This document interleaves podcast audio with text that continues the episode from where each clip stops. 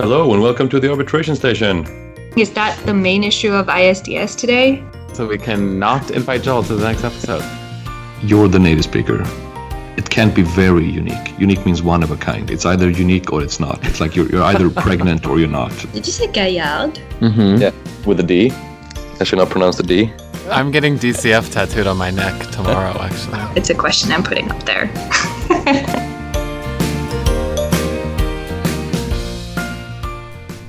Hello and welcome to the arbitration station. My name is Joel Dahlqvist. And I'm Brian Kotick.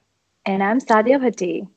And the three of us are your co host for another episode of the Arbitration Station podcast covering both commercial and investment arbitration, 66% serious substance and 33% general ponderings and musings of the arbitration world, and 1% flights amid coronavirus. Because you are the 1%.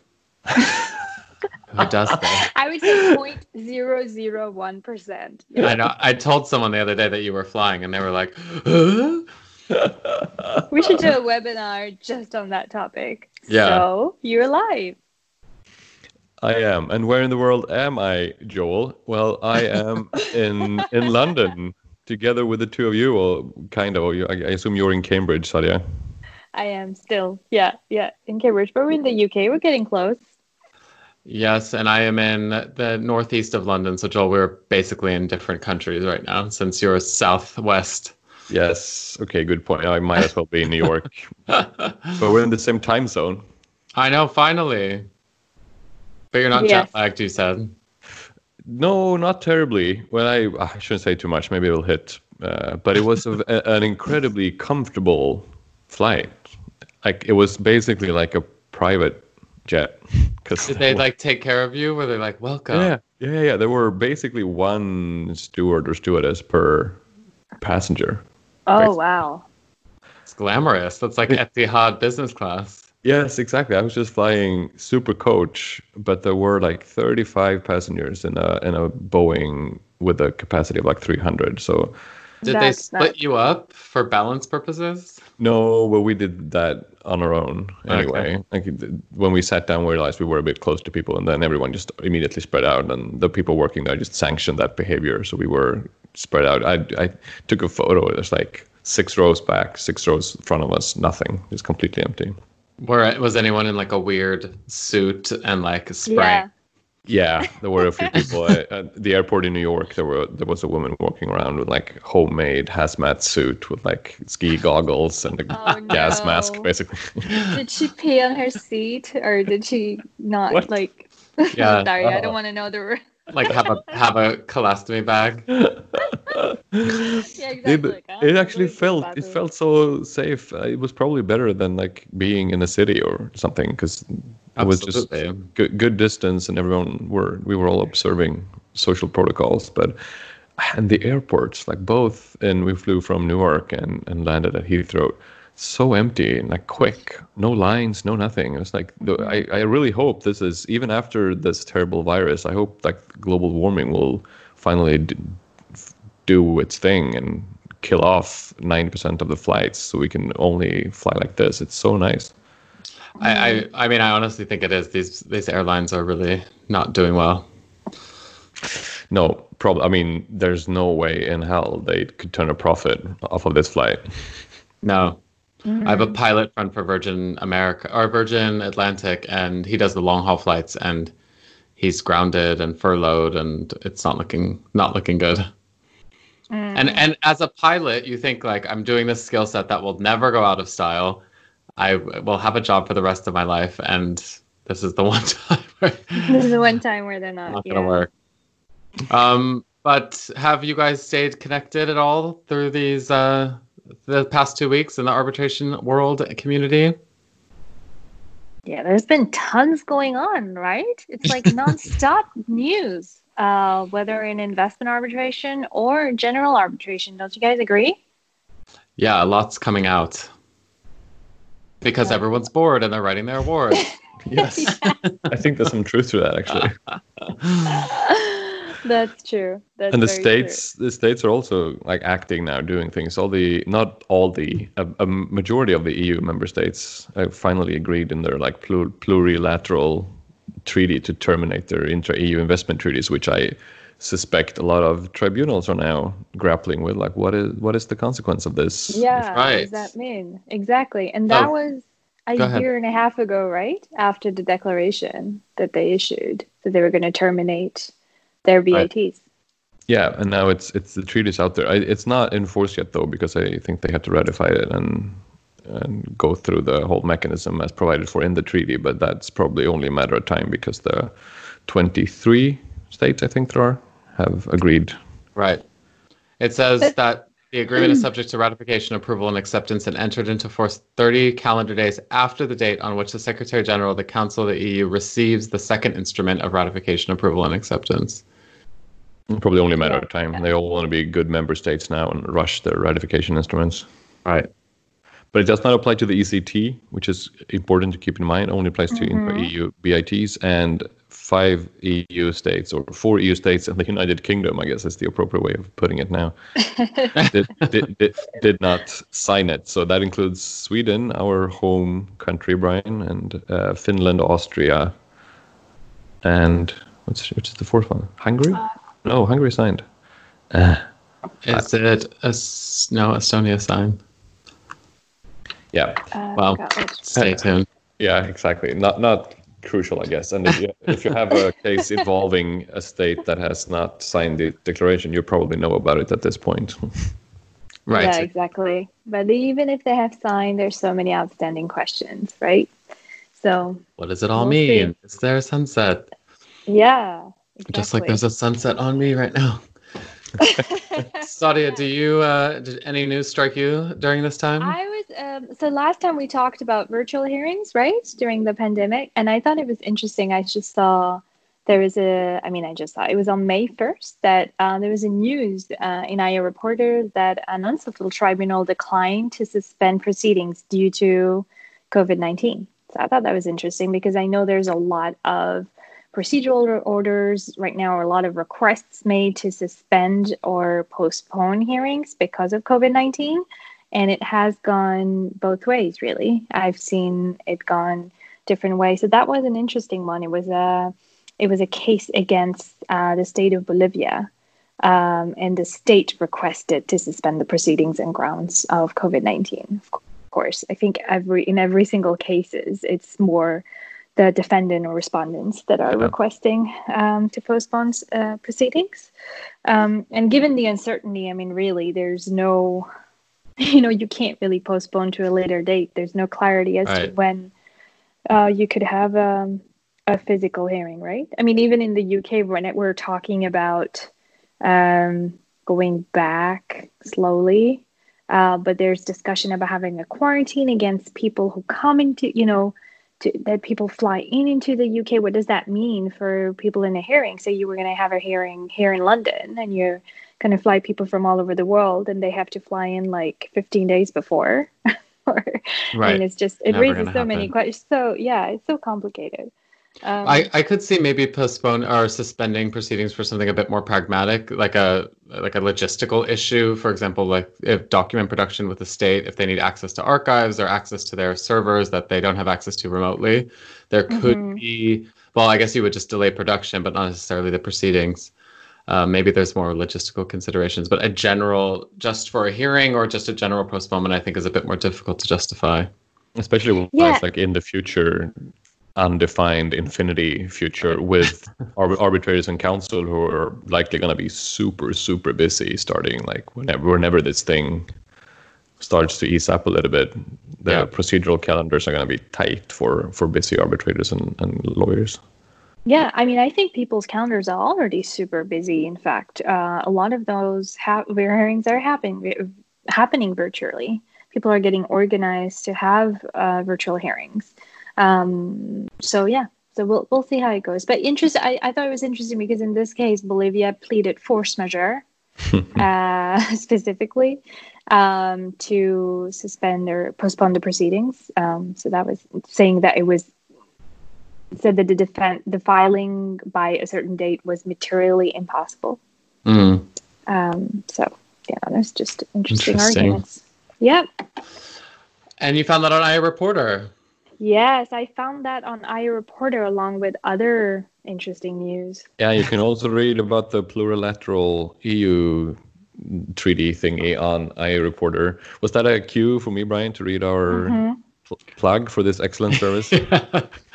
this is on video, so I can't like signal you. it's nice to have you guys on video, by the way. Yes. Why, I don't know why we always why we don't always do this.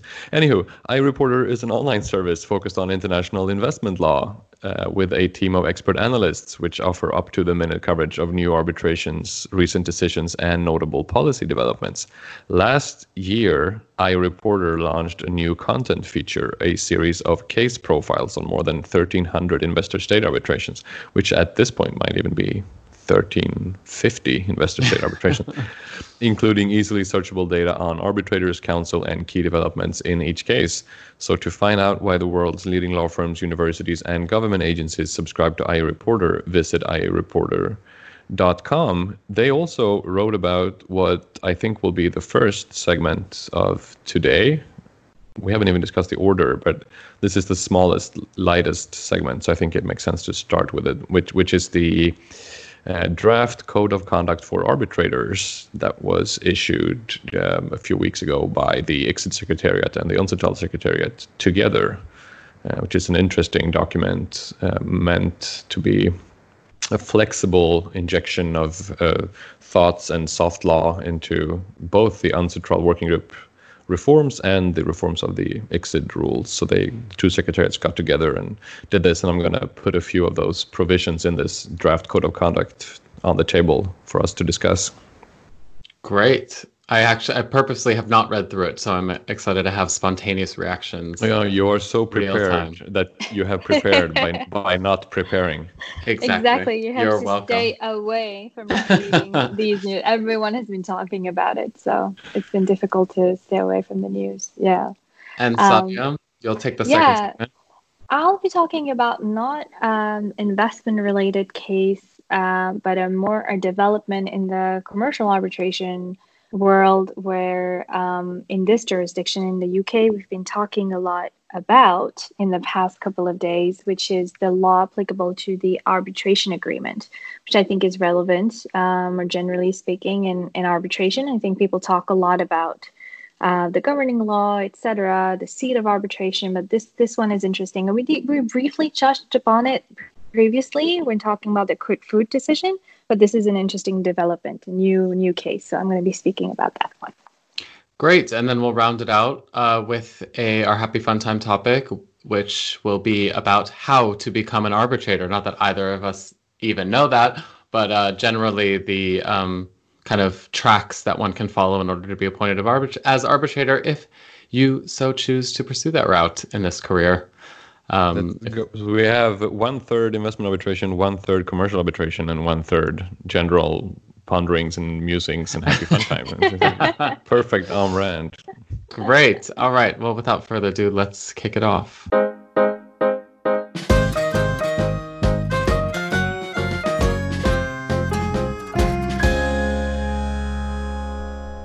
So I said that we were going to talk about the draft code of conduct for arbitrators. That's not correct, strictly speaking, because this document is titled Draft Code of Conduct for Adjudicators in Investor State Dispute Settlement. That distinction actually is important, which we'll get back to. But just keep in mind, we're talking about adjudicators, not arbitrators. And the background, as I kind of hinted at during our intro, is that from my perspective at least, the, the driving force here is the work, working group three, an UNCITRAL, where a draft code of conduct has been discussed for a long time. And the UNCITRAL Secretariat decided to draft one, and they did so together with ICSID, which is, of course, the largest institution when it comes to investment treaty arbitration. And the two secretariats have worked together with this. So it's not a state thing, which you may think reading it. Um, in fact, and now I'm reading from IAReporter, our, our sponsor, uh, because my uh, a lot of people, probably even including IAReporter, thought that this may have been something that the secretaries did together with the states, either within the scope of ICSID reforms or within the scope of UNCITRAL reforms. But ICSID and UNCITRAL have confirmed to IAReporter that the code was drafted by the secretariats and not by delegations. However, the two institutions noted that comments of delegations made to date were considered in this drafting, and further comments will certainly be considered as discussion on the document proceed. So this is a work in progress very much, and it's open for comments. So you can easily find it through either the UNCITRAL webpage or the ICSID webpage, or if you're an IAReporter subscriber, you can go to IAReporter and download it from there, and then you can send your comments to the institutions. Um, and be part of soft law, arbitration soft law in the making. Okay, I said they call this the code of conduct for adjudicators and not arbitrators. And that is because it is uh, intended to work not only for arbitrators, but also, for example, for uh, whatever comes out of the UNCITRAL working group process. Um, and also, you know, ad hoc um, appeals body, basically whoever is involved in making decisions in arbitration, which doesn't necessarily have to be uh, an arbitrator it says actually in the definitions adjudicators means arbitrators, members of international ad hoc annulment or appeal committees, and judges on a permanent mechanism for the settlement of investor state disputes. It also says that the code covers assistants, which means persons working under the direction and control of the adjudicators not secretariat people, but people like me who work for arbitrators are also covered by this draft code of conduct. So it's not just the actual appointed arbitrators, but also their assistants or secretaries. Okay, in terms of substance, moving on. I know this this is helpful with the video. I know you are just like I can see it in your eyes. You know, just, just, a quick question though uh, on this, Joel. Is there a distinction made between an assistant and a secretary, and how do you find out if you have assistants? Because you don't really have to. Dis- do you have to disclose that? Actually, I don't know. Um, that's a good arbitrator. point. Yeah, I mean, yeah, I think now it's fair to say that it's best practice, at least, that you do so. Uh, you need party consent to have mm-hmm. an assistant working. Okay. Uh, I suspect it doesn't always happen, but that is the uh, the idea at least. But that's not in the code of conduct then. Uh, I don't think so. No. So uh, let me read. Something so, to comment, I think. Yeah, that's mm-hmm. a good point. Actually, there's a there's a comment here in the there's a commentary to the the code that the secretariats ever have um, added to the code, and it reads blah blah blah. Uh, the code would apply not only to adjudicators, but also to those who are appointed by the adjudicators to assist them. So I guess maybe by adding appointed as a requirement, you kind of assume that they have been appointed officially. Right. As- mm-hmm. Assistants would include research and legal assistance over whom the adjudicators have direct control, such as associates in an arbitrator's law firm or clerks in relation to judges on a permanent body. Uh, mm-hmm. However, blah, blah, yeah, and then also it's made clear that it does not include members of arbitral institutions, uh, etc. Okay. Very good question, though. Moving to the substance, the the code or the draft code, to be extra clear, uh, contains both things that we would have expected. Adjudicators shall be independent and impartial, etc., etc. We we know what to expect here but also some things that are more surprising, I think. And those are the ones I think we should talk about. There are 12 provisions in this draft code, and they are also kind of open ended. Uh, they contain a lot of language within brackets, etc. So the discussion is likely to continue. Uh, so this is not like the final say. This is just like a, an attempt to try to codify some of the discussion so far, while also highlighting where more discussion is needed but I thought we should put some of these provisions on the table for discussion. Uh, one such touches upon things we have talked about on this podcast in various iterations, and that is double hatting, mm. or or as the draft code calls it, limit on multiple roles. Less sexy than double hatting, but yeah. the same thing. yeah.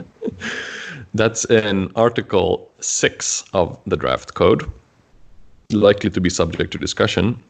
I'm now stalling while I scroll down to Article 6.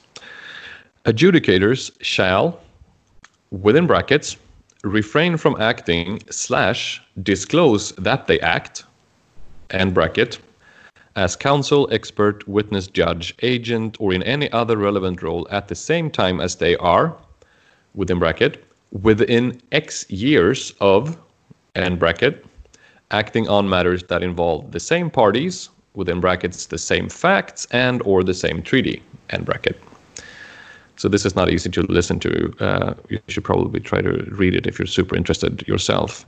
Uh, the point here is that the Article 6 of this draft code does not set down whether double hatting should be banned or just disclosed. That's still something that has to be talked about more because it says that our adjudicators shall refrain from acting or disclose that they act in all these other various capacities.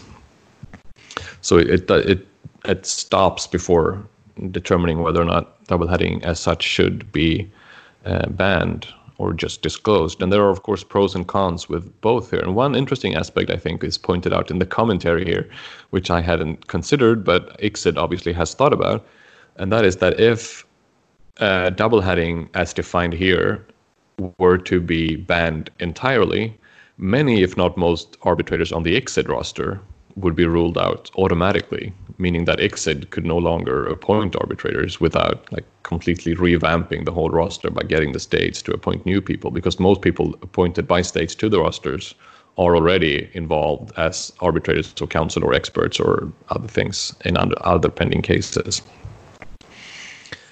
Then we also have another open issue, which is uh, the sort of the test: what kind of things should be either banned or disclosed. Uh, we have the within X years, not defined.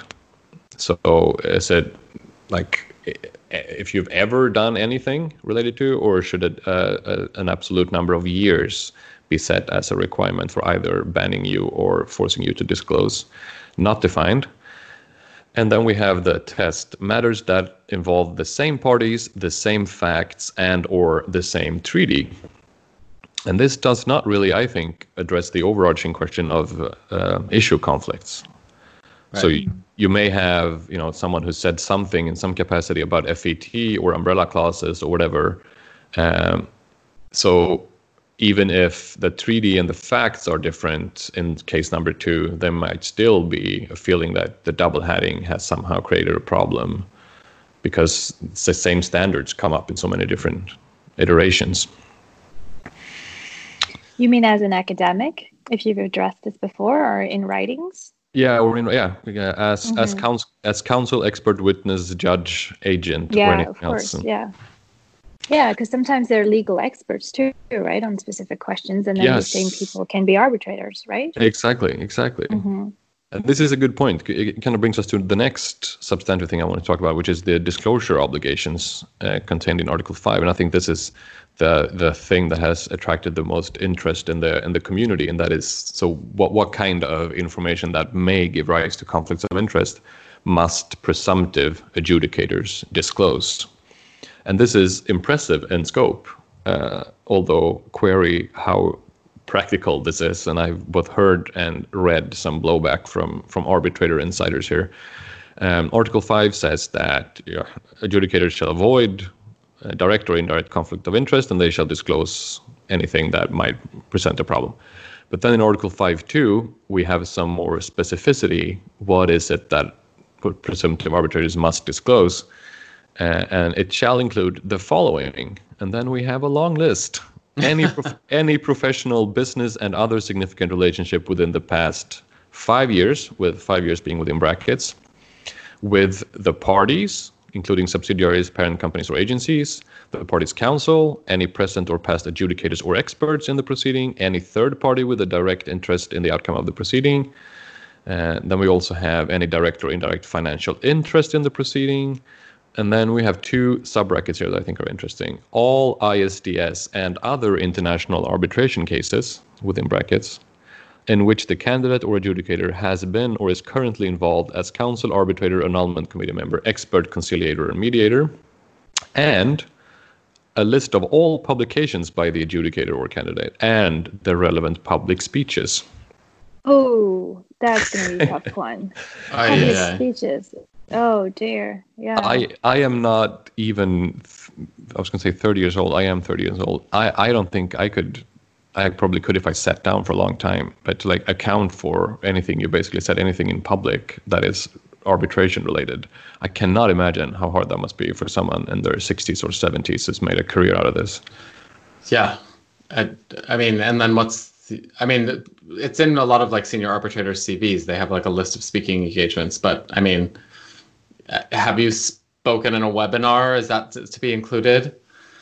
yeah, and also like now a lot of things are recorded, you know, on YouTube, etc or just you can find them online but a lot of the talks before were not recorded so you know if there's no transcript there's no way of knowing what they've said so you have to just make a declaration as to you know you were um it, at that conference and this is what you said like i don't even remember what i said in a conference like two or three months ago if i don't look at my notes again you know, I know. it's crazy but Yeah. I think that this might be like the reason too. I, I might be reading too much into this, but now you sort of remove the onus from the appointing party to the presumptive arbitrator or adjudicator here to like actually remember and disclose what they may have done and said. So it's not up to the party to do all the research and try to figure out like what Right, they, what the arbitrator expressed in 1999 at some ICCA Congress. But it's actually up to the arbitrator to keep track of this uh, wh- which might be a sh- shock to people who have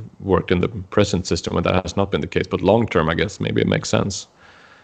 And then you're going uh, to be really careful now in accepting those speaking engagements. It's going to have a deterrent effect, probably. I probably, think so. or or at least you should keep better track of them. Well, it already, I mean, it already has a deterrent effect, and you see a lot of conferences where people are completely wishy-washy about taking a certain position on a Mhm. s- specific type of law because they're worried that it's going to be held against them. And I mean, something that comes to mind, and maybe you address this later, is really like the the purpose of this because you've seen it raised as an issue in arbitrations when you try to disqualify the impartiality and independence of an expert or or for the for a tribunal member and it doesn't necessarily hold a lot of water if someone spoke about it five years ago that No, it's really- increasingly. I don't think any issue conflict has been upheld on background. We've had issue conflicts on like ac- actual arbitrations where you've written a dissenting opinion or an award Right. in another case that is public. But like academic speaking is such a hard thing to to win on if you try to challenge an arbitrator. Right. And so is the purpose of this code of conduct to kind of signify what is important as far as just, you know, the impartiality and independence of an arbitrator that like because it is in this code of conduct, therefore it is important to consider when just I mean it's it kind of raises a standard, supplants the IBA guidelines and basically said there's much more we need to consider and there's not even a gradient of what's important really. There, it's true that it hasn't been upheld, but there have been there have been a lot of challenges on this already, right?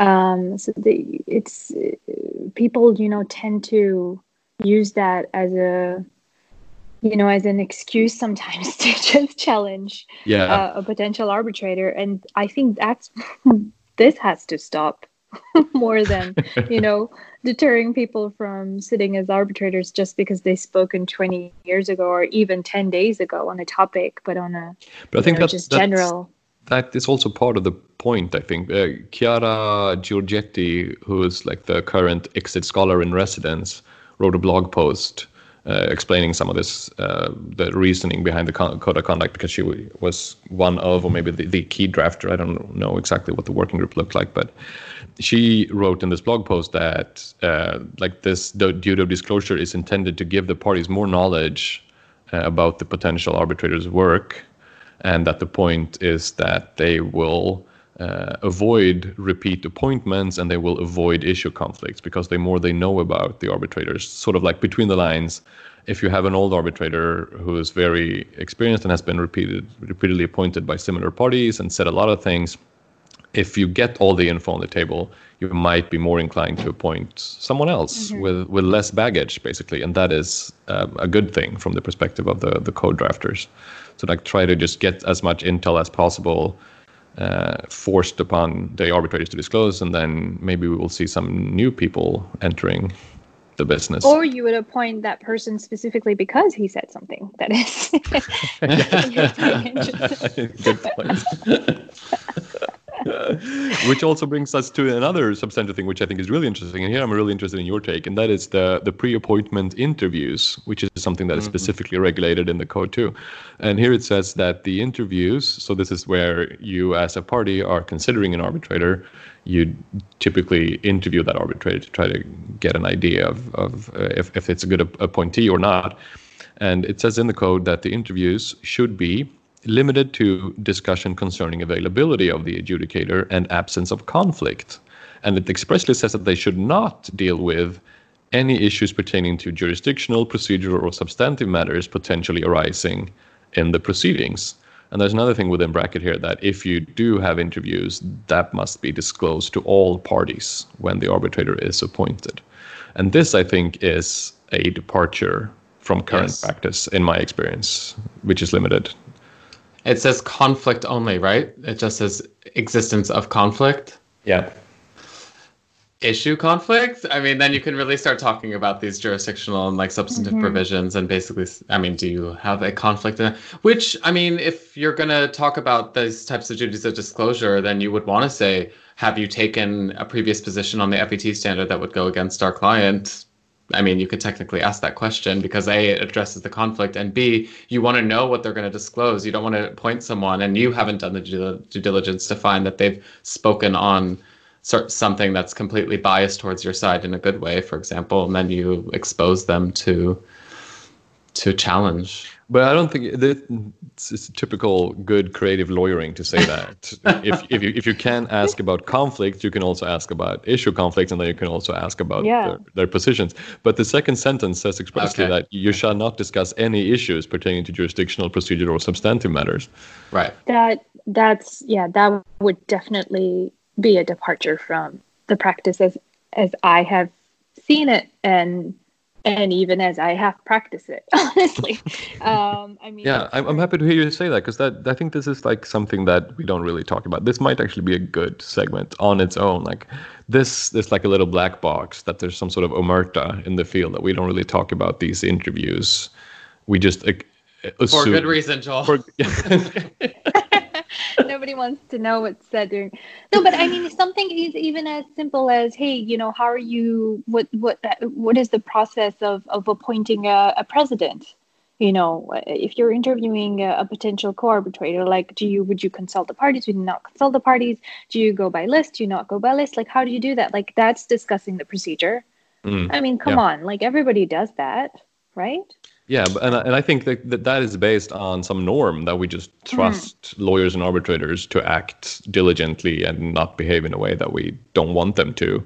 Mhm. And here, though, it seems that maybe the drafters, at least behind this code, f- feel that that kind of like implicit norm isn't enough, and we need to codify something saying that you are not supposed to talk about specifics with a potential arbitrator. I don't know if that grows out of uh, a general just mistrust or or dissatisfaction with the current system, but it feels like it's really a step away. From it just highlights that there's definitely different ways and mechanisms people use to interview these people. And I, I agree with you. It's a total black hole that needs to be not necessarily regulated, but at least discussed if anyone's comfortable discussing it because people's behavior change. I mean, it's also like witness preparation. It's the same thing. How much are you prepping your witness? How much are you prepping your expert? People don't talk about that, but there's definitely different approaches to it that can greatly affect an examination. Yeah, actually, they're different ethical rules, right? Because Yeah. like the ethical rules That you're actually bound by, yeah.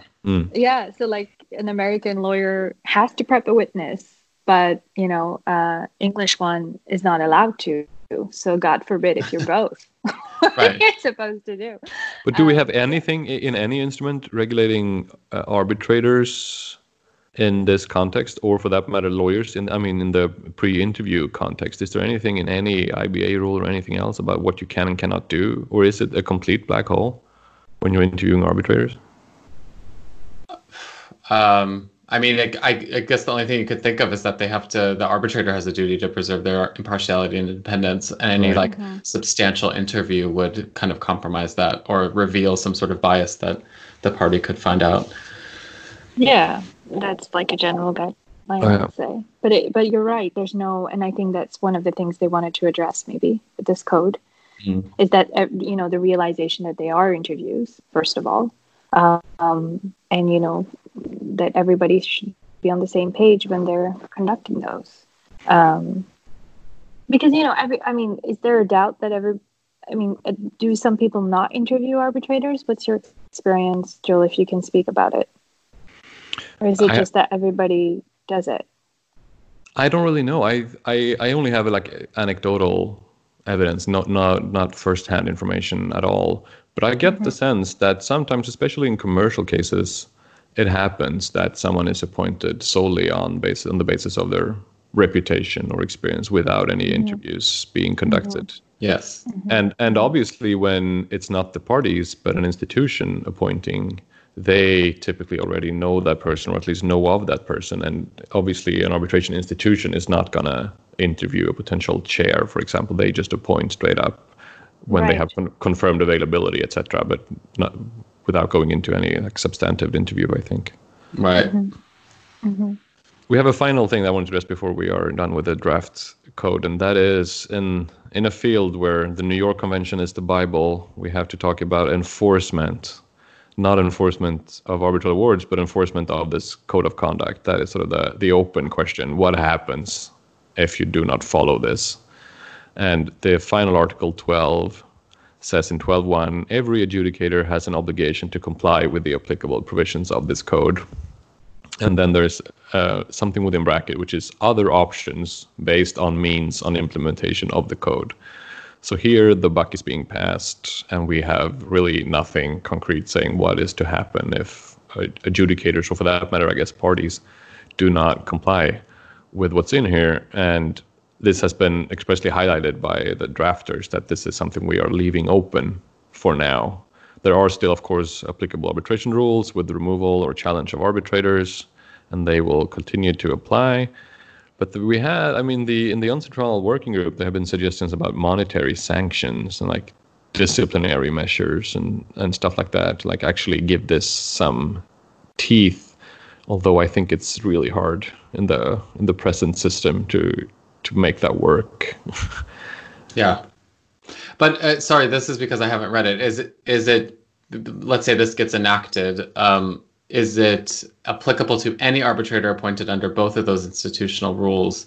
They are automatically bound by this code of conduct, or do the parties in PO1, for example, say, "Well, I guess it's already too late." So, Yeah, this is a t- this is t- TBD. I think for now this is just like thoughts on a piece of paper. right, Uh, but it will most likely, or or an an evolved version of this will most likely be included in what comes out of UNCITRAL, and it might somehow be you know some sort of like IBA rule like thing that guides procedural in uh, all manners of cases where the parties have agreed to in the arbitration agreement, for example. So it will be like a, a soft law thing that parties and institutions can play around with, I guess.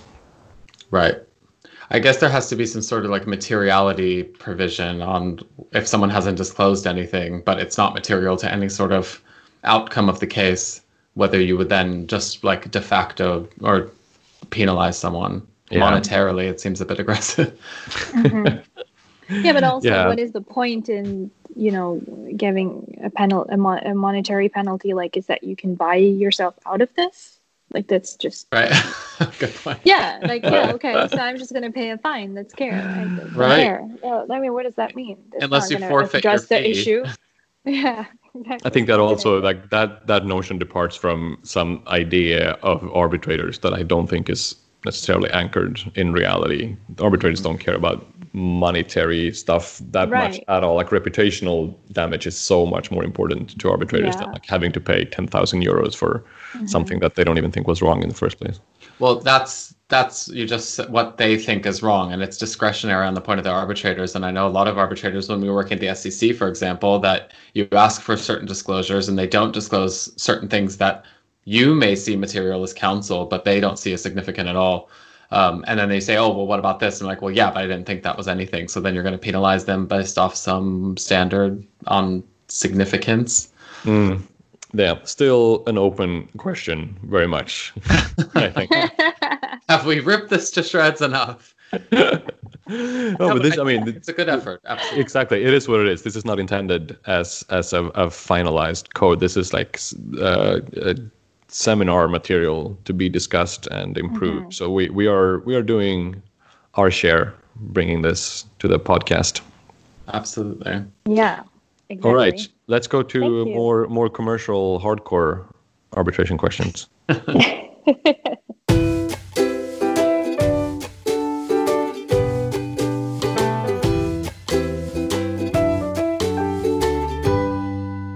The law governing the arbitration agreement. Why are we even talking about this? I'm sure idea. some of you, some see, I knew it. Some of you are like, "What? What is she saying? What is it?" So we talk about the law of the seat, right? The law of the applicable law, the governing law, the law which governs the recognition and enforcement of the award. There's we just talked about soft law. But what is the law governing the arbitration agreement? I mean, I'm going to ask Brian because he's the practitioner amongst us, but even Joel, because you see so much stuff, you know, so many contracts. Like, have you seen a contract where there's a specific provision providing what is the law governing the arbitration agreement? Never. I- I have seen one contract. You have? Yeah. Was it different than the law of the seat or the applicable law? It was the same law as the applicable law, but different law than the law of the seat. Ah, very interesting. Let's pause here for a second. Very interesting. So there's actually a confusion in people's minds depending on where you're from. Actually, uh, what your you know background is as to if you don't, which is the majority of the case. I think I can say that with some confidence. Majority of the cases, you don't have an express provision governing the law of the arbitration agreement, and there's a confusion as to what that law would be. But before I go into this, why is it important, guys? Why what is sorry to put you on the spot here, but what does the law of the arbitration agreement govern? Why is that even interesting to us right now? Well, it's the it's the con- basically its own contract interpretation principles could be used towards the interpretation of signatories or um, kind of the binding obligations of the parties specifically to the con. I mean, technically, the It's arbitration the doctrine agreement- of separation. Right? yes, exactly. Exactly, exactly. So the heart of the ar- so the heart of arbitration is in consent, right? So the arbitration clause itself is separated from the rest of the contract. So when you want to look and interpret the arbitration clause, you are going to interpret it like the contract. You're going to look at its scope. You're going to look at whether the you know the parties had capacity to arbitrate, even the notion of whether or not it was arbitrable, um, and you know additional points like the availability of arbitration to third parties, um, the effect of assignment, agency, succession on the agreement to arbitrate, a lot of different things. And all of this will be subject to the law of the arbitration agreement. And so, for a lot of this, and as now I'm going back to what Brian said, in your case, you had express provision that, you know, may, that said or maybe clarified that the law of the arbitration agreement was the same law as you said, the substantive law, right? Yes. Not the seat of the arbitration. So, in your case, you would look at um, the law of the, so the substantive law, right? Mhm. And when there's no express provision, there's been a debate, not just under English law, but I think in multiple jurisdictions as to which law would apply. Um, and there was a big question mark. And for people who have been listening to us before, there was a recent podcast on the Kout Food decision. Do you guys remember? You were there when I made the presentation. yeah, I was you did it. I made. Um, I remember you making a, a food fight yeah, it was a pun. fight, That's all I remember. exactly. Well, there was a question. I'm not going to go back to this, and you guys can listen to her post on that one previously. But there was a question that was raised: is what was the law? Again, was the law applicable to the arbitration agreement in that case? And it's still pending before the French courts and before the English courts because they have conflicting positions on this. So the reason why we're bringing this up again is because um, there is a recent case, uh, the Enka versus OOO insurance company, Chubb, we'll call them Chubb, um, case. And so before the English courts, Enka is just a little bit of background is a major Turkish construction company, and since 2012, Enka was a subcontractor working on a coal fired power plant in Russia. Uh, the general contractor was initially CJSC, which later signed the general contract to PJSC. Um, under the subcontract, the parties agreed to resolve all disputes via ICC arbitration seated in London. So there was no express choice of law provision in the subcontract. However, there was an applicable law section which referred specifically to Russian law. Um, in 2016, a fire broke out a PowerPoint, uh, power plant. Sorry, not the PowerPoint. uh, sorry, seeing too many of those these days. Um, and Unipro, the general contractor, received 400 million from its insurer, OO, which we're going to call, like I said, Chubb, uh, which was the Russian subsidiary of the U.S. company. So, following the payout in September 2009, Chubb commenced proceedings at the Moscow Arbitrage Court sorry, seeking compensation from Enka and 10 others. And Chubb claimed Enka's low quality work was responsible for the fire and sought recovery of the sums paid out to Unipro. Now, in response to Chubb's lawsuit in Russian courts, Enka, of course, initiated proceedings in London, but not arbitration proceedings. Enka requested went before the UK court and requested the High Court of Justice to issue an anti-suit injunction prohibiting Chubb, Russia, and its international affiliates from pursuing those proceedings any further. So the central question for the High Court was whether the arbitration clause in the subcontract applied to the dispute. But in order to answer this question, the court first had to determine what law governed the arbitration agreement. So here, Russian law or English law. And it was an interesting one because under English law, the arbitration clause would have covered the dispute between Chubb and Enka, but under Russian law, it was not so clear. so, of course, Enka argued that the choice of, of London as a seat gave the High Court an a priori superior claim to determine the scope of the clause, regardless of applicable law. And I'm saying um, of course, but it's not, of course, at all. Of course, you know, I mean, it, it's not as clear as that that they would have argued that, but in their case, that was the reason why, because the seat was London. Chubb, on the other hand, asked the court to leave the determination of applicable law to the Russian court. Um, so first, there was Justice Baker. It held that the designation of London as the location of the arbitration did not amount to an agreement that the law governing the arbitration agreement was English law he actually found that, and here I quote, um, the choice of seat he found perhaps may be taken to indicate a preference for the English court to be the court that gets involved if any municipal court ever has to get involved to assist the arbitra- arbitral process during its life.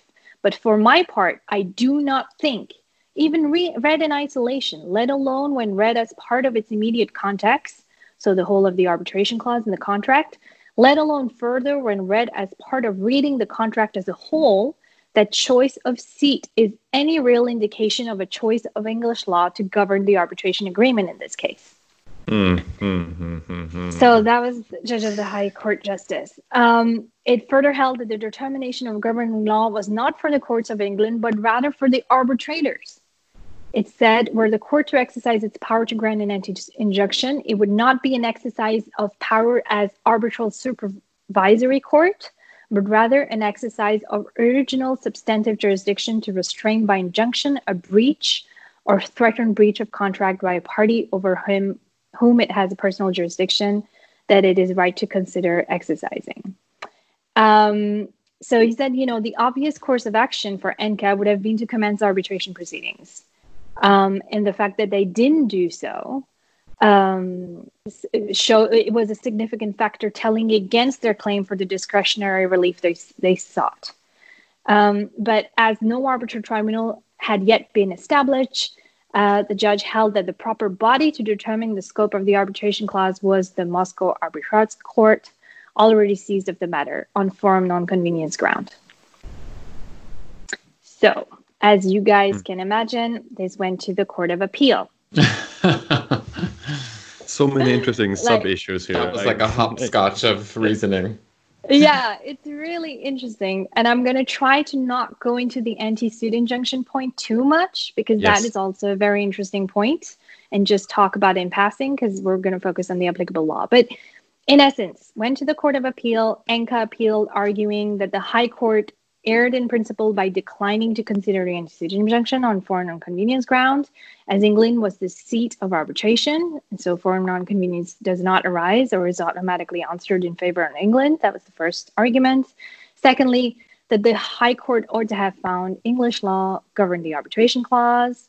Um, and even if the High Court found Russian law governed the arbitration clause, the High Court ought to have applied Russian law to determine the scope of the clause, so not dismiss the claim. And in any case, fourthly, if the arbitration clause covered the dispute, whether under English or Russian law, that an anti suit injunction should have been granted. And the Court of Appeal, surprise, surprise, granted the appeal. Um, so, on the question of the seat of arbitration, the Court of Appeal found that the High Court had er- erred in failing to appreciate properly the implication of English status as a seat of arbitration.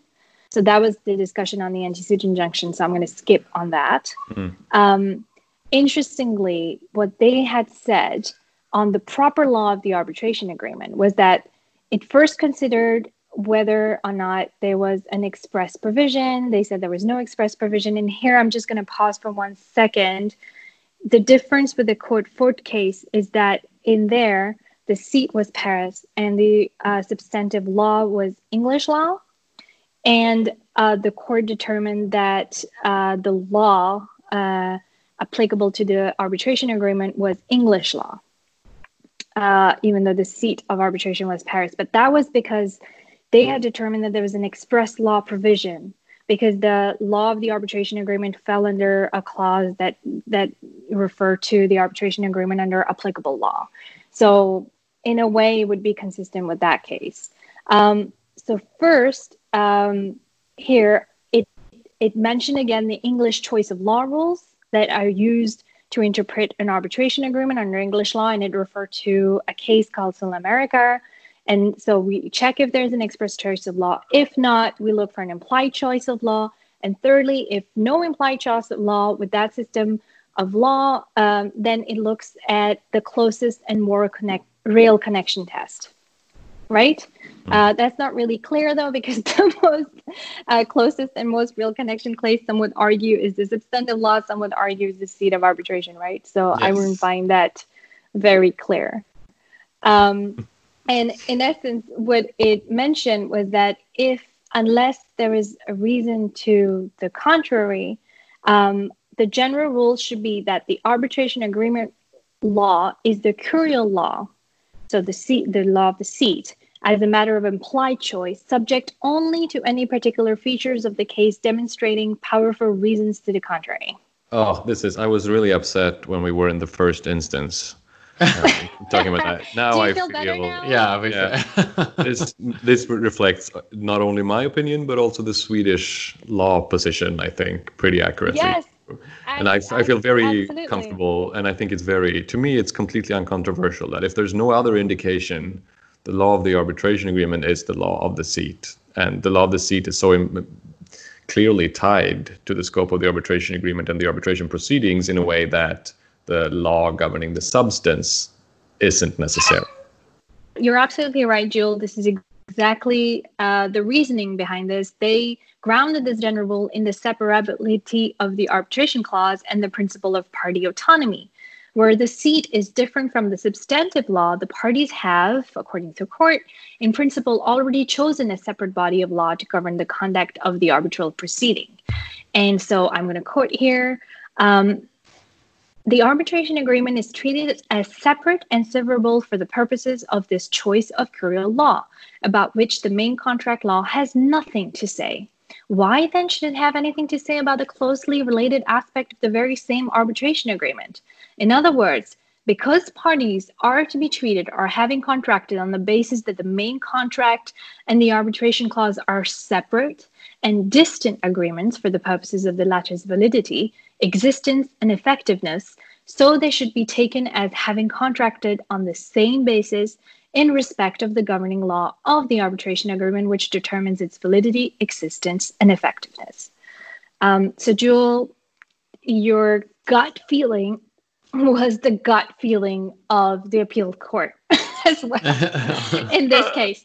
Now, why why are we talking about this? I think it's important also because to mention that English um, cases have not been clear on this at all. They even acknowledge it themselves in this decision. It's been very unclear so far, even though it's such a important question um, in the community as well. And Brian, correct me if you're wrong, but when I've been talking to some of my colleagues before this set of cases, they always thought, well, yeah, we never mentioned uh, expressly what the arbitration, what the law governing the arbitration agreement should be, because it's understood that it would be the law of the seat, like Joel would say, and some other would say, no, no, no, it's understood that it's the substantive law of the contract, right? And now there's a huge call of you know practitioners saying, oh, okay, now you to avoid any problem, let's just mention it in the contracts. Exactly. Let's just make it clear what the law of the arbitration agreement is, right? And to go back on your point on Sweden, you're absolutely right. Um, I mean, of course, you're right because you're Swedish, so you know more than I do. I've known wrong. I've known wrong opinions from Swedish people at Swedish law. So the the, the Bull Bank case, the first seminar in the course in international commercial arbitration in Sweden. That's true. Right. Okay. So you so tell us tell us what is the Swedish position then? It's the same is the same under Swedish law, right? Yeah, basically yeah. the the, the arbitration clause is governed by the law of the seat if there's no explicit choice of law, basically. Okay. Well, in India, it's the opposite. For example, um, just Wrong. to give an example of something else, uh, where there and I quote here um, the Indian Supreme Court has held that where the proper law of the contract is expressly chosen by the parties, such law must, in the absence of an unmistakable, unmistakable, sorry, intention to the contrary, I can't speak, govern the arbitration agreement, which, uh, though collateral or ancillary to the main contract, is nevertheless a part of such contract. Um, that was the National Thermal Power Corp versus Singer Co. case. Uh, in the US, uh, third restatement of international commercial arbitration, it's also said that it's the substantive law that would be applicable. But in practice, US jurisprudence diverged uh, from this practice. And interestingly, under French law, they don't even refer. Notice the emphasis for French law. no, I'm just pausing because it's interesting.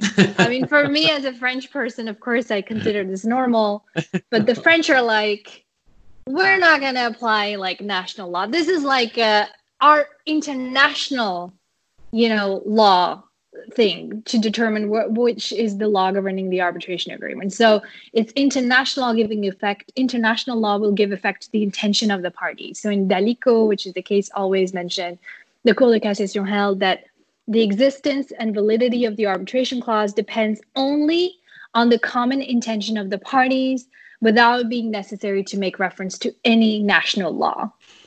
Oh, this is such a turtleneck chain smoking approach. we don't need we don't need rules. Right, exactly. F- fuck the rules. What did you mean? what is life anyway? with a cigarette. What is you know, an like, arbitration agreement? we're gonna look at the intention of the parties. There's no national law applicable. It's not French law, English law, no law. International law. Um, so that's that's it, you know. And uh, I mean, of course, you know, authors have observed that the explicit purpose of the choice of law analysis adopted by international arbitral tribunals has been to minimize the effect of national laws that restrict the parties' autonomy to enter into international arbitration agreements and to facilitate the enforceability of such agreements, right? This I quoted from Monsieur Gary Born, who's not French.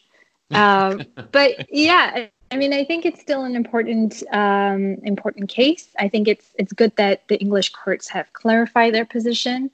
Um, I'm still interested to see what's going to be the French court's um, decision on the Kout Food case on that point, and it would be nice to have some uniform uh, uniformity on this as well, and not inconsistent decisions, so people know. Because I don't think, and this is from a commercial perspective, my client i mean first of all you have to explain the seat of arbitration the difference between the seat of arbitration and the governing law to people who are not conversant in arbitration. That's the first thing that you need to explain to them. And they they don't commercial parties don't know that if you don't specify what law is going to be applicable to the arbitration agreement that they're going to have to face so much you know um, uncertainty in the courts as to which law is going to be applicable. I don't think they ever thought about this so no. we do need much more clarity on this point. Well, especially if you talk about the construction of the contract, which I know, it, you know, if you're trying to make creative arguments on why a, certain, a different law should apply, the construction of the contract will be very, very telling on how you can construct your arguments to on either side. So whether the applicable law is in its own separate provision, if the applicable law or the governing law provision is within yes. the dispute resolution clause, you can really start making arguments that the intention of the parties was to have that governing law apply also to the um, to the arbitration agreement. Although on principle, there's jurisdictions that say that's absolutely not the case. Mm-hmm. You can argue. I mean, you could definitely argue it. But then, I mean, it's a class. We had a, in the case that I had that I talked to you guys about. We had a huge fight on like choice of law, classification clause, like classification rules within jurisdictions. Because even to get to the rule you should apply to interpret, like you're saying, the U.S. law has determined this. How do you determine that it's U.S. law to apply on the policy on interpreting when the governing law uh, should cover the arbitration agreement or not? So there's That's a lot. why the French say. Just skip the whole thing. Yeah, exactly. yeah. So this is it, guys, and uh, I'll keep you posted on any other developments on this. Great segue, Sadi. I actually, as you saw, but not the listeners, I made myself a drink right about the time when I was vindicated by the Court of Appeal in London. now we can move on to Happy Fun Time officially.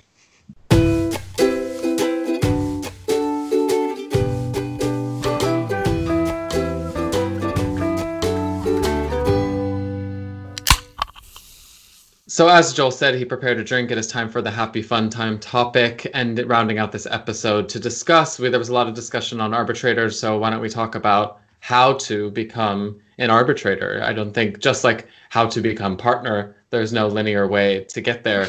Um, and people have found their way there prematurely and they've found their way there way too late because they don't know how to break into the market. So, maybe we get to shed some light. Joel and I used to work at an institution Yes, Joel. I'm ra- raising my hand. Wait, I... raise your hand for which one?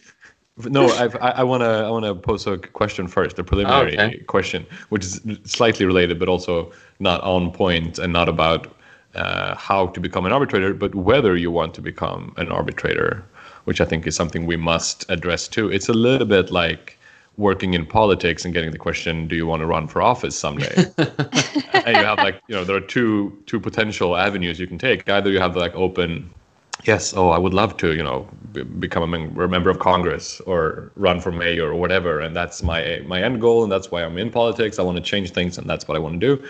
Or you have the other, like, oh, I don't know, I'm doing what I'm doing right now, and I have no plans to ever run for office. Let's take that if it shows up. But of course, typically you want to do it anyway. You just like want to be play, play coy and not show all your cards immediately. And I think it's kind of the same in the arbitration community. Like almost everyone who works in arbitration must at some point have thought about the prospect of becoming an arbitrator. But you have this whole spectrum from people who work towards that goal from the day they enter law school, and people who are like, ah, eh, maybe if it happens and someone appoints me, I will consider it, but that's not why I'm in this. Right. Really, you think there are some people who, right after law school, think they want to become an arbitrator and work their way towards that? Really? I've I've had like yeah, Brian oh. raising his hand. Yeah, I've had a large number of students say that like uh, the day one oh, of right. okay. LLM program. Like, I want to become an arbitrator. How do I become an arbitrator? Okay, okay, okay. I, I, yeah, I don't think it was like how do I like skip all the experience required to be a good arbitrator and then become an arbitrator immediately but it's definitely i just saw it as like the most amazing retirement plan ever embedded into an industry of professionals ever invented. Yeah i mean we're not clearly not going to get retirement. Wherever you live in the world yeah. anymore they're taking away our right to retirement. Um, so yeah we got to plan accordingly right? What, what's, what's your position sadia? What is your standard response? My standard response is um, to whether I um, w- whether I would want to become an arbitrator. Yeah. Well, the, I uh, I was asking you the question to that question because I didn't think out of law school. Um, I didn't say to myself, "Well, I want to become an arbitrator." There was a time where I had to make a decision as to whether or not in France you go to a special school if you want to be a judge. Mm. Um, so from early on, uh, like I think after three years in law school, you go to a special school called the École uh, Normale de Magistrature (ENM), École Nationale de Magistrature. So that so people who want to become judge have a separate training and they become judges, etc. In arbitration, I, I really wanted to be, you know, counsel um, in arbitration. Um, when I started arbitration, I wanted to be involved in the cases, and the more and more I did them then I realized, yeah, of course, it would be really interesting to be an arbitrator as, as well. So I think the the response is similar to Brian's, um, in that I acknowledge that you know you need to have um, you know some kind of you know relevant experience and know the cases and have practice before you can become an arbitrator. But now that you hear all these discourses about you can't double hat anymore, you can't be an arbitrator and counsel at the same time, I guess we have to make a decision, right? Um, as to whether we Yeah. want to be an arbitrator or not. Um, but but I mean, in fact, I don't think we have to make a decision because you still need experience to become an arbitrator. There's no way um, that you can become, especially in investment arbitration, an arbitrator without having practiced at all ever. No, but the I mean, there first, might like, be. typically the first, your first like commercial appointments come when you are basically at the career stage there that we Yes. are at right Yeah, now. So it, it's not it's not as abstract of a question. As no no no seem. it's true it's true and it's happening you know i'm getting some um, appointment i haven't um, i had some conflict um, issues there and and i couldn't really uh, sit as an arbitrator per se but it's you know this is this is the time. This is the time. You're right. This is this is happening right? People are are like okay we're looking for um, you know new arbitrators etc and and i do think it's extremely valuable. And yes yeah I think um, I, I mean Brian is that also your view jokes aside? Like do you really want to um, sit as an arbitrator? Do you think full time later on or do you want to do both? Yeah, I mean, like, inshallah, right? Like, God, God. Uh, and no, the I'm- Jewish person said inshallah during Ramadan I mean, it's but it is it's such a long road, especially if you look at like the SCC, for example, where your first case will always be a sole arbitration appointment at a very low level, and you're getting paid nothing, and it's going to be a lot of work because you need to prove yourself. So, to the idea that I want to be an arbitrator and sit as an arbitrator full time is such a far distant goal Mhm. because there's such a long way to get there um, to be known on the market as a good arbitrator, known within institutions to be a good arbitrator, be appointed amongst several institutions. I mean, I I know people that are you know five six year partners and still trying to get on you know lists and unofficial lists of institutions, Mhm, and it, mhm. it's really difficult. And there's no glamour in it at all because especially at that stage, you're not sitting in like an open YouTube broadcast ICSID arbitration. You're sitting in a small little hotel room. No one knows the parties. No one knows you. You earn no money because it goes straight to your firm, and you've just done extra work that's not billable for for the firm. So why are you why are you doing this? Actually, Well, that's a really good point. Uh, uh, sorry to cut you off, but but it's there's some firms that actively discourage Yes. their associates or partners from sitting Like as arbitrators because it doesn't bring money and creates conflict, right? Exactly. Exactly. Mhm. Um, but I was saying, I, I th- the beauty in being an arbitrator is to sit on the other side of the table, and I think as secretary, that's one of the biggest benefits that Mhm. I like from that experience. And I know sitting in multiple like discussions with clients, they always ask the partner that has had experience as an arbitrator, as an arbitrator, how would you decide this case? Mhm. and it as a client it's really really helpful or they find it very helpful even though like it's all discretionary at the end of the day and you can't really predict like universally what's to be decided. But it's very helpful to say to the client you know i've had a case like this before. I've like you know this people i've been in i've been in um, deliberations before. This is how people think. This is splitting the baby all of this stuff. It gives you an insight into an entirely different way of thinking. That's not advocate advocate advocate Yeah, yeah, I agree. And even enacting, um, you know, like you just to to jump on the point of uh, of sitting as a secretary, and this is what you're doing, Joel. Now, um, it's such great training, right? To uh, you know, to even become counsel. I think even as I was, I was a junior associate. My first first one of my very first assignments was sitting as a secretary to um, an arbitrator, and I was reading both parties' pleadings and it was just eye-opening for me you know how to draft how not to draft how not to piss an arbitrator Yeah. you know um, Yeah. different techniques you know to convince um, and then seeing the training. arbitrators deliberate as well like Yes, see yes. That, that that speaking of a black box like the the deliberative process between arbitrators is really something that the the only way you can get inside is basically to be an arbitrator yourself or maybe to be a secretary yeah absolutely Yeah, Absolutely. yeah, exactly And so, So- Sadia, how do, like you said, you were contacted before. How was that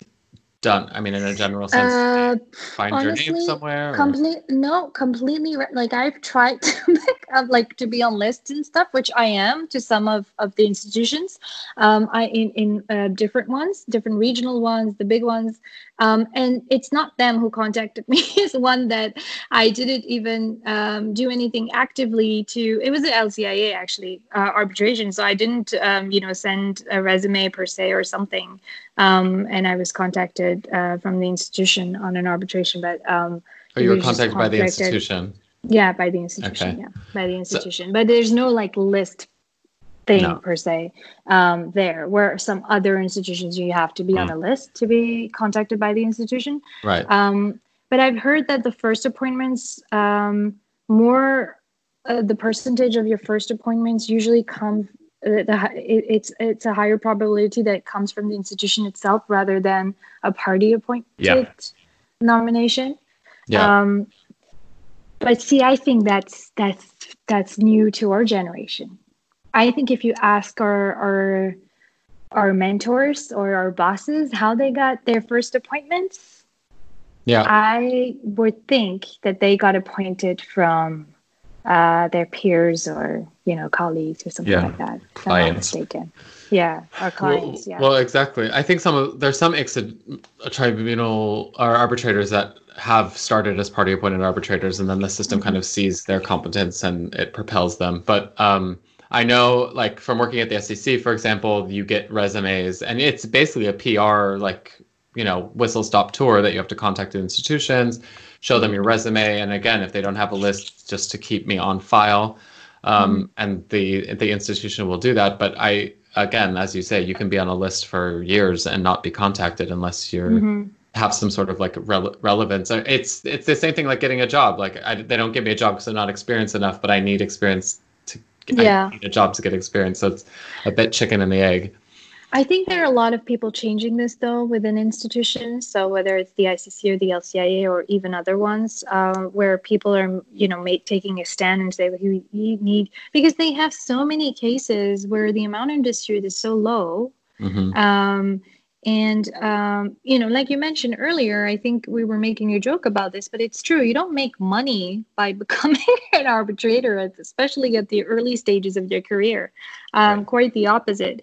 Um, so you're not gonna have like Emmanuel Gaillard, uh, you know, except to sit uh, as an arbitrator on a on an ICC case that has one million in dispute or something. I mean, I No. I, I don't No. I don't I mean, who They- I knows? mean- Maybe he's gonna call in and say, "Why, Stu? That's not true."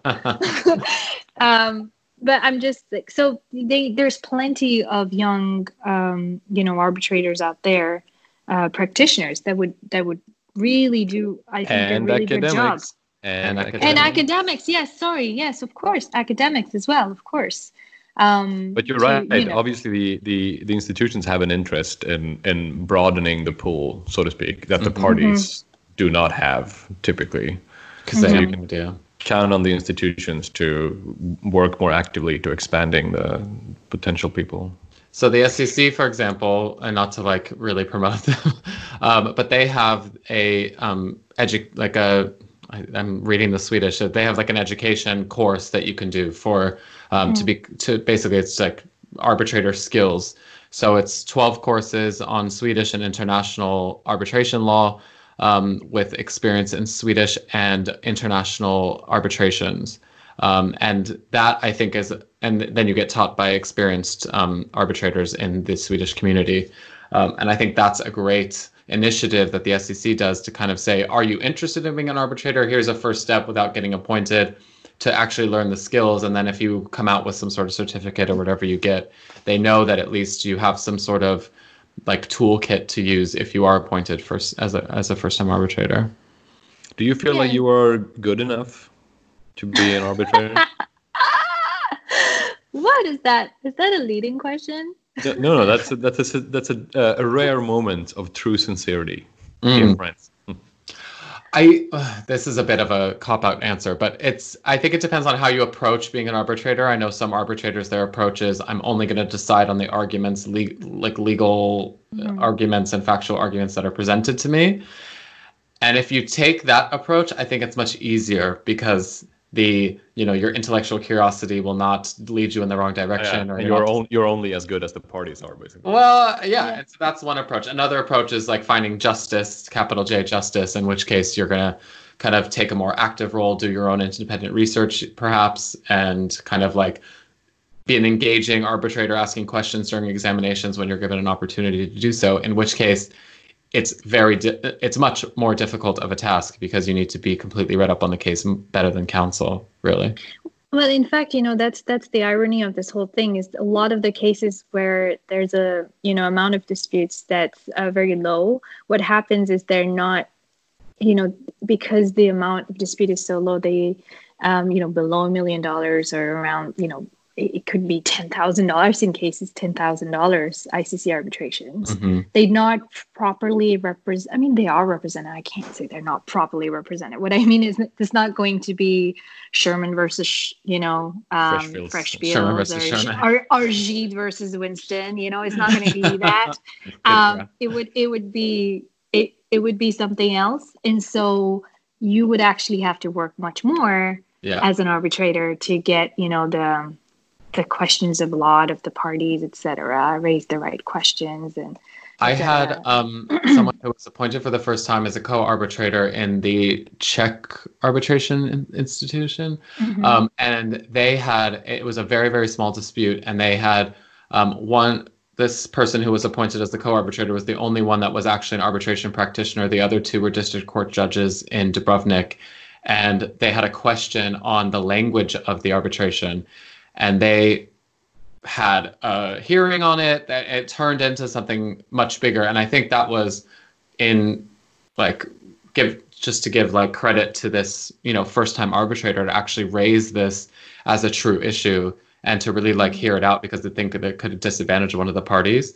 Um, and that was something that needed to be like adequately considered. And i think like am i at i i don't know if i would have had that like idea as or a profound like deep dive as this person did so and i think it takes experience Yeah, but you were ready, Brian. I think you know. I mean, really. I mean, you, you just need to have, you know. But you need to start. You know, and you've acted as you you worked in an institution before, and we've we've all been secretaries to to tribunals, and and I think I don't know what the magic number is. I don't know how many Right. years you have to have practice before you're good enough. Because maybe you worked for eleven years and you've been working on the same case for 11 years in the same Yeah. section on the same case and so Yeah. no then i would say you're not ready yeah but if you've seen different cases a variety of cases and you know um, then and, and and like you said people are going to look for specific criteria maybe either it's your nationality or your regional expertise or maybe what you have published yeah or what you've spoken about apparently since you have to disclose that now which is how Um, academics get to sit, considered isn't it joel yes exactly Yeah, exactly typically, I guess. I am not an academic anymore, though. For the all record. right so your choice is, is so Joel, is that the career path for you now Well, uh, honestly, this is not uh, trying to be cute, but I've honestly always had the approach that that a there is no need for more Western European white men in this business, and b I am not. No, okay, now Brian left, i'm out i'm out i'm out and and b I am not just personally a good enough lawyer to actually work full time or even part time as an arbitrator. But that being said, now that I've seen more and more arbitrations, I'm also realizing that not all arbitrators are very good lawyers. Actually, I think I may have put a lot of people on a pedestal on which they do not mm-hmm. belong. So I am slowly reconsidering that. they say That- never meet your heroes Yes, exactly. no i agree so, with you th- that being said, it's it's not my career goal at all. But my standard answer up until like a year ago was always like, it's not for me. I think the world of arbitration needs other people, better lawyers, different kinds of lawyers than the Western European white men male perspective that I represent. Mm-hmm. Now I'm slowly changing that. The more I see people, all kinds of arbitrators who aren't necessarily as good as you would expect, and I'm realizing that yeah, if you do a good enough job, maybe it will work out anyway. Right. But it's interesting how you define yourself as, and I'm going to be the avocat du diable here, but as the white male, you know, arbitrator, you're so much more than just the white male too. Though I mean, diversity is not about just, you know, No, which but I, original. yeah, but it, it's, the- it's it's the other leg too. It's not just that. It's also I'm not just a white male Western European. I'm also a so-so lawyer white male Western European, and that is like the definition of who Oh. Swedish who all what in the world of arbitration. I am, okay, I am Swedish sincere. humbleness. Yeah, here we go. All right. If I if I were a, a super hardworking, brilliant person, I this would not have been a concern. But I think this business, and I think you two agree as well, if you think about it, is flooded by mm-hmm. entitled men who aren't as well prepared and as gifted and hardworking as they should be. And I'm afraid I might belong to that category. And I think that's what we need to get rid of. And we need hardworking people with different perspectives. I think, think- that's the key word, hardworking, right? I mean, oh, sorry, Brian, you were going to say something. No, no, no. I think, uh, I, Joel, I think you, when you have a client breathing down your neck, and it's a very different motivation, and I think it's a similar motivation than when you're being a, dis- a decision maker in front of your peers and you want to do it right. I think you're going to be much more motivated to read the record and like be very, very well read on on the situation. And I don't know if you've had that like, ah, like pressure. No, I don't think so. No. not, not, not judging from the intensity of your body language. no, I um, but I think Sadia is right. I mean, if just to go back to the topic before we sign off, like to to become an arbitrator, I think to to get a competitive advantage, it's going to be much more. It's based off your nationality, your language, your competence, um, being becoming like an expert in a specific type of arbitration. Um, like energy or whatever will get will really increase your chances to be appointed in, in that type of field. And I remember when I got my citizen my Swedish citizenship, Joel said like, "Well, there goes your Swedish appointments," because I couldn't be like the international like person appointed for cases in the SCC. But um, yeah, I, but there is you no. still might think now. I think by moving from Sweden, you made a, the right move. Now you're someone who, who's based in London and speaks Swedish without being 100% Swedish. That's a Right. good. I will spot. put that on my pitch. Okay, so so to summarize, Brian, you are open for business and you're American and want to become an arbitrator. I have fake, fake Swedish humility, trying to turn it down There we go. in order to get it. And Sadia is about to become an arbitrator very soon anyway, so he Yeah. doesn't have this problem. Who knows? It's French. It's French.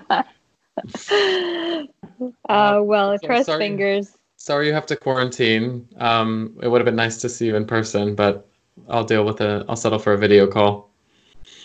This is really nice. Good to see that you're healthy. Yeah, Joel is enjoying his drink live. We can see it.